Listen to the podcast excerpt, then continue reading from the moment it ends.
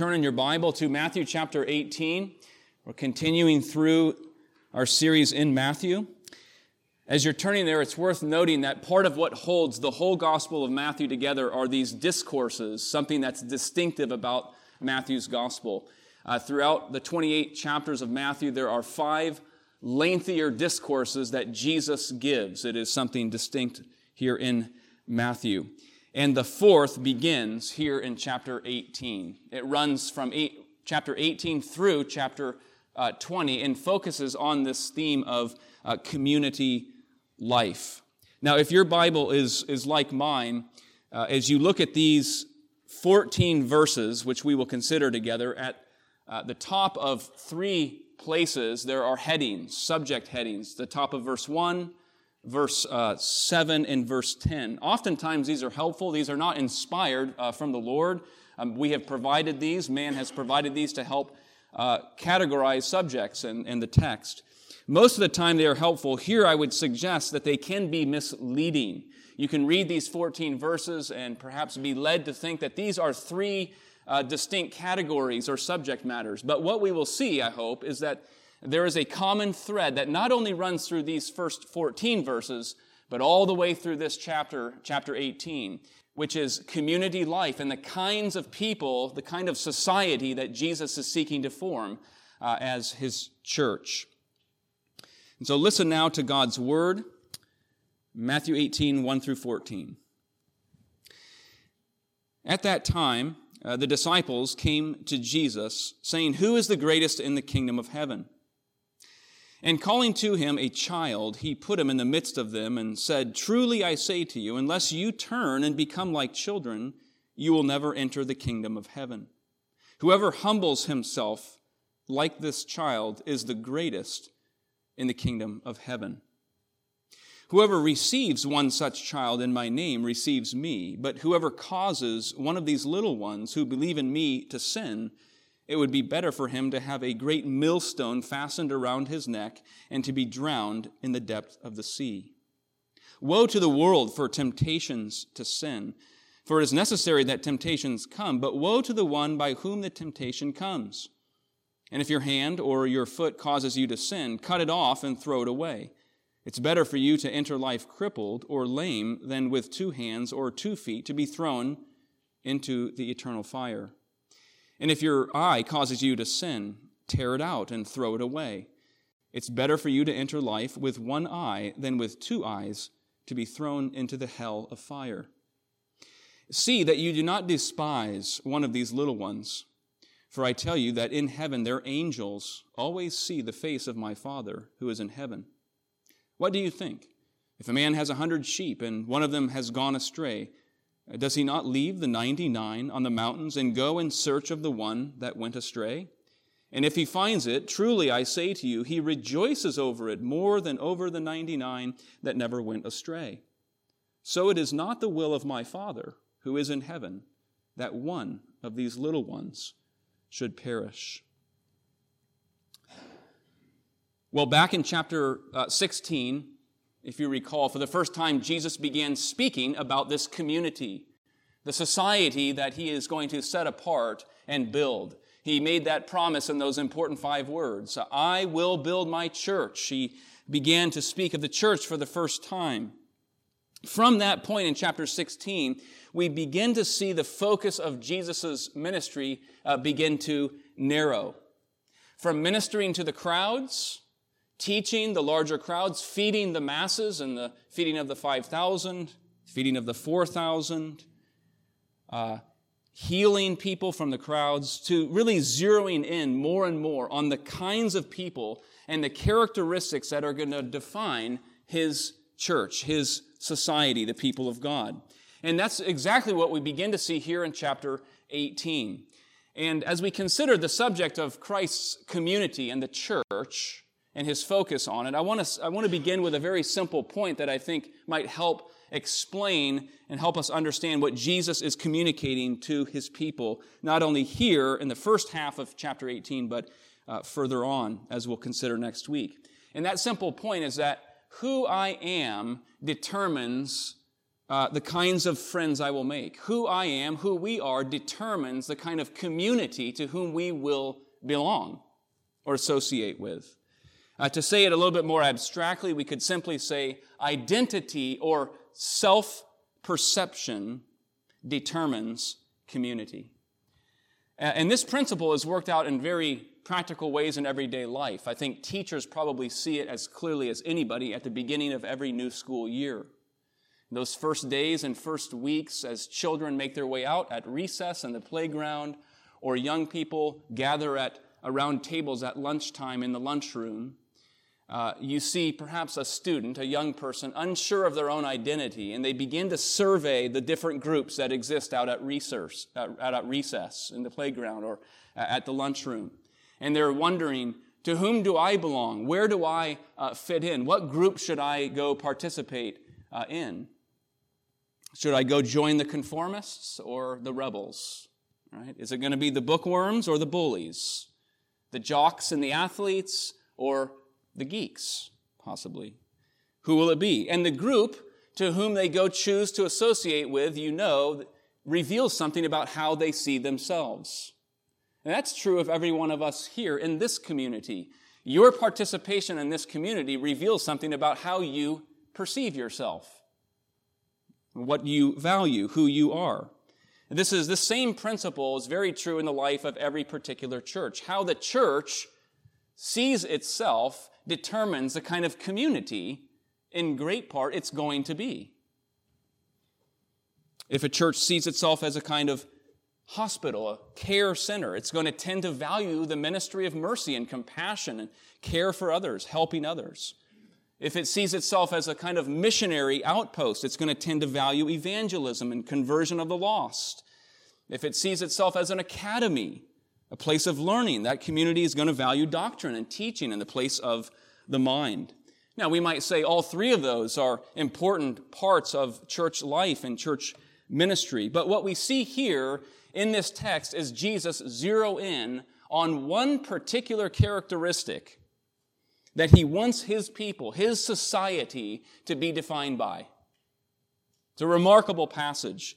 And that characteristic we see come in response to a question that Jesus is asked in the first verse.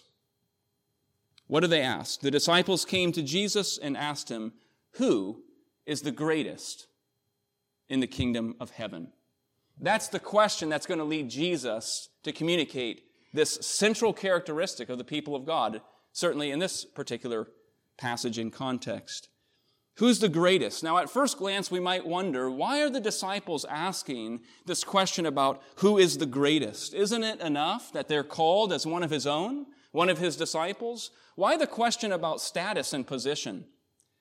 Yeah, we might recall back in chapter five, verse nineteen, Jesus has already spoken about greater and lesser people in his kingdom.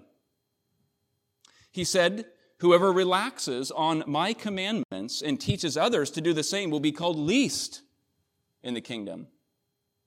And whoever does them and teaches others the same will be called great in the kingdom." And remember, it's a kingdom. Kingdoms have authority structures, orders, hierarchy, authority. In the next chapter, chapter nineteen, verse twenty-eight, Jesus will say, in the new world, at the consummation of the kingdom, some are going to sit on thrones, ruling in the kingdom. Not only that, we've seen Jesus give particular emphasis to some of his apostles over the others. He's pulled Peter, James, and John away. We saw in the last chapter, up the Mount of Transfiguration. It was they, not the others, who had the wonderful privilege of seeing Jesus transformed, transfigured before their eyes. So it's not that surprising that they're asking about greatness. It's really a question about position and status. What will get me status? And I think it is a question that continues today. People, Christians, non-Christians, very much can be motivated by status. We may not be cognizant of it, but it's in us. What is my position with the king? What is my status in this kingdom? Where is my place in relation to others in this kingdom? Now, people can seek status by the kind of home they live in, the kind of education that they've obtained, the authors they read, the children that they've raised, the position that they hold at work, the amount of money they have. These are all ways that uh, we can seek for status. Notice Jesus does not say that you shall not be great. That's not his response to their question. He doesn't say you shall not seek to be great. What does he do? He defines greatness by using a living illustration.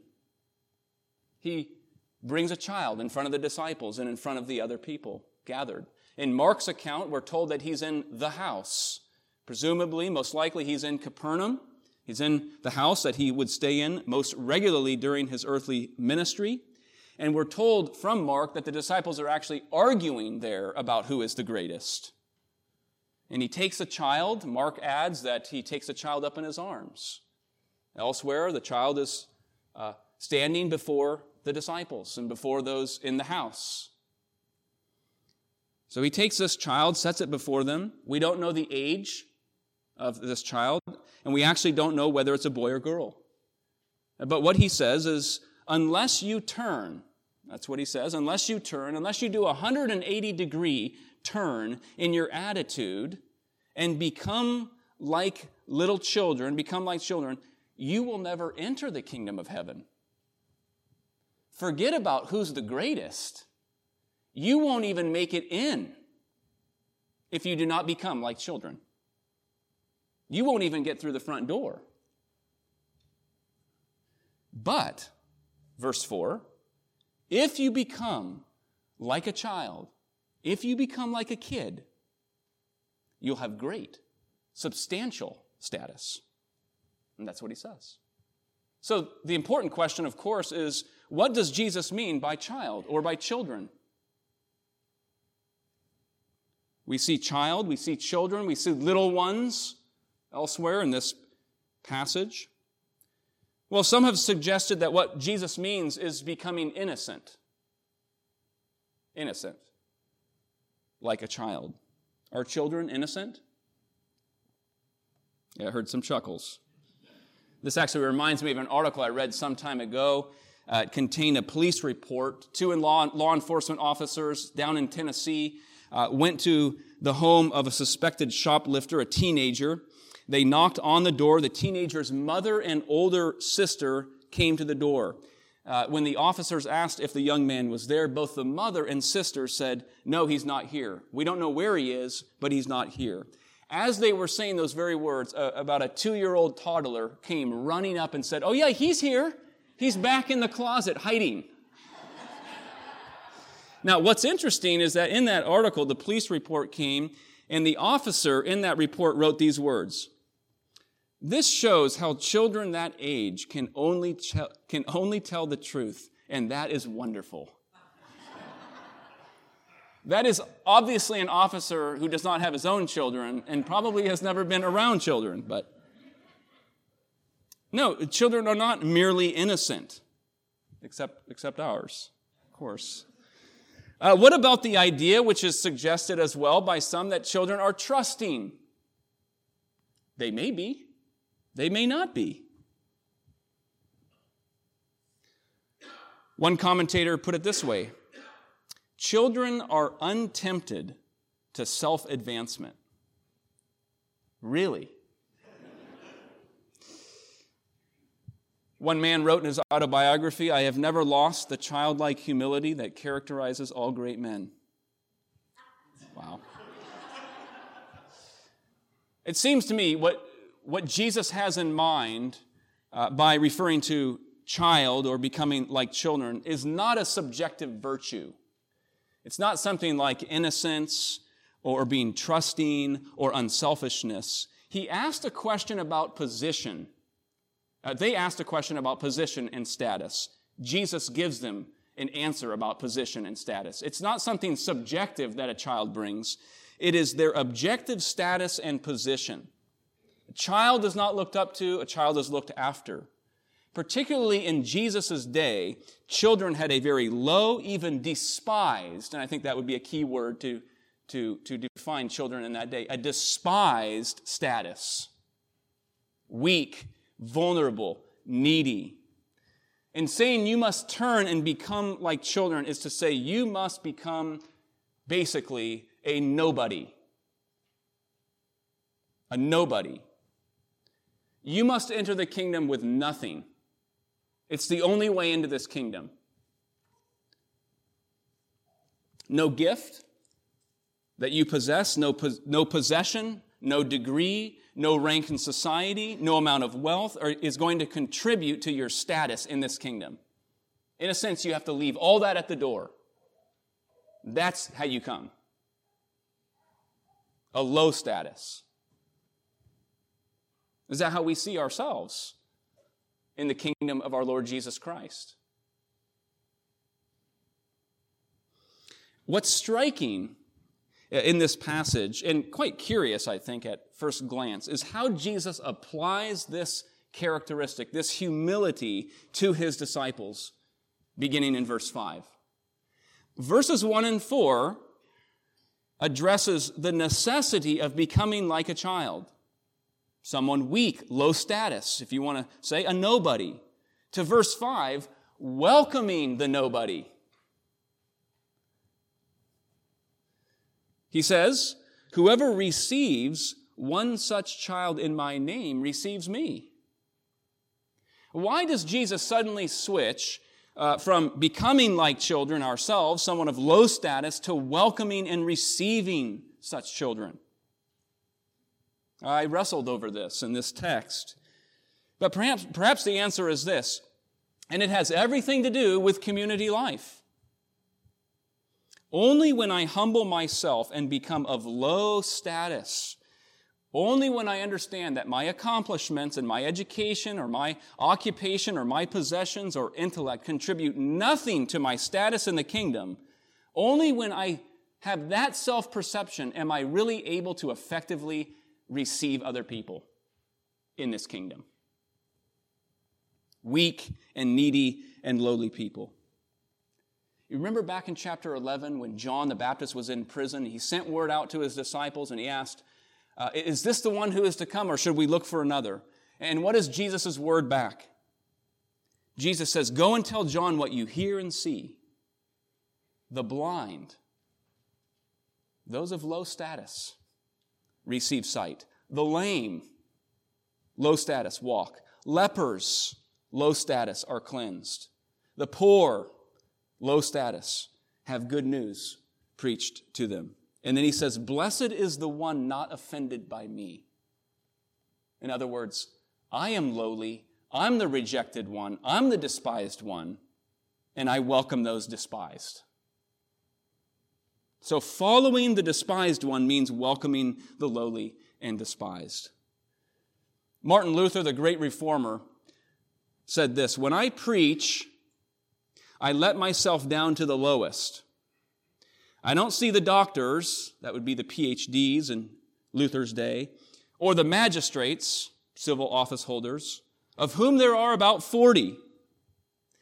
But I look at the crowd of young people, the children, the servants, who are in hundreds or thousands. To them I preach and direct my words, for they have need of my words.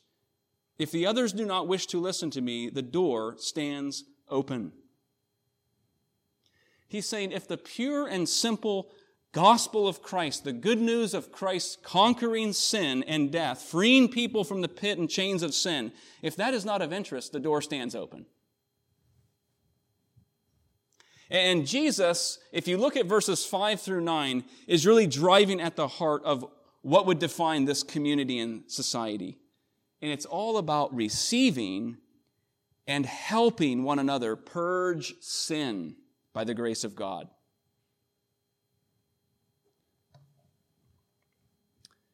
Jesus makes no bones about it. Sin takes center stage in his teaching here.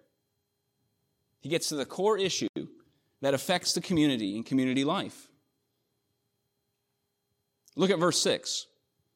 Here, he is warning about causing others to sin. He says, whoever causes one of these little ones who believe in me to sin, it would be better to have a millstone hung around your neck and be drowned in the sea. That's a way of saying this is critical. This is really important. And we might not think that the words we say, the actions we uh, take, or the interactions that we have can cause uh, stumbling. It's easy to have in our society a mindset of simply, as long as I keep to myself, it will, it will not have an effect on other people. But Jesus is heightening the value of the community. He's heightening the value of every single one in this community. Now, that word, you may have seen already, takes really a special focus, the word one, throughout these verses. Verse five, whoever receives one such child. Verse six, whoever causes one of these little ones to sin. Verse ten, see that you do not despise one of these little ones. Verse twelve, the shepherd goes after the one straying sheep. Every one in the community is significant, and your relation and my relation to the community matters. It has an effect. So he's warning about causing other people to stumble and sin. But then notice what he does. He calls every person to purge sin in their own life because of its potential effect on the community. If an individual member is spiritually sick, it affects the community. And so we're called to mortify sin, to cut sin off. So he says in verse eight, if your hand or your foot causes you to sin, cut it off. Or your right, or your eye causes you to sin, tear it out. And of course, Jesus is using hyperbole here, which is not only stressing the seriousness of sin, but he's bringing the whole subject of sin front and center. And I think this is where Christ's society, where the church is absolutely distinguished from every other kind of group or community. Jesus is not interested in making us simply feel better about ourselves. He goes right to the point of our trouble, which is sin, and he puts his finger there. Sin will separate people from God. Sin will cause division among brothers. Sin will create guilt and shame. Next week, we will address how to respond when someone sins against us. But these verses are about helping one another fight sin. How do you cut off sin or gouge out sin? I think whether it's dealing with our own sin or helping others fight the good fight of the faith, cutting sin off in their lives, removing sin, purging sin, mortifying sin can be a little bit like removing splinters from the body. Now, I know a little bit about this with three young children, okay, removing splinters.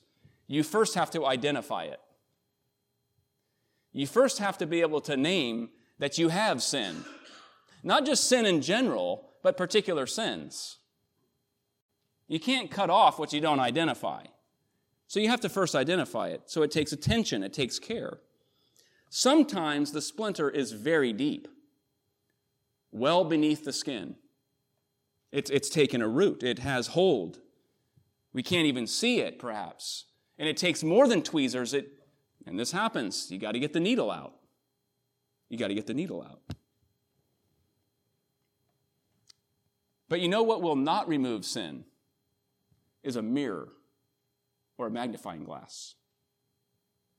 Sometimes they're necessary. I think sometimes sin in our own lives or in the lives of others is treated with a mirror, which would be likened to God's commandments. God's commandments expose our sin. God's commandments, Paul said in Romans seven, are good. They're glorious. This is the path of life. This is the path of holiness. But the commandments of God will never be able to remove sin from your life. They show you the path of holiness. Uh, they can crush your heart and show you your wickedness and misery and sin. But the commandment cannot remove sin from you. You need something more than the commandment.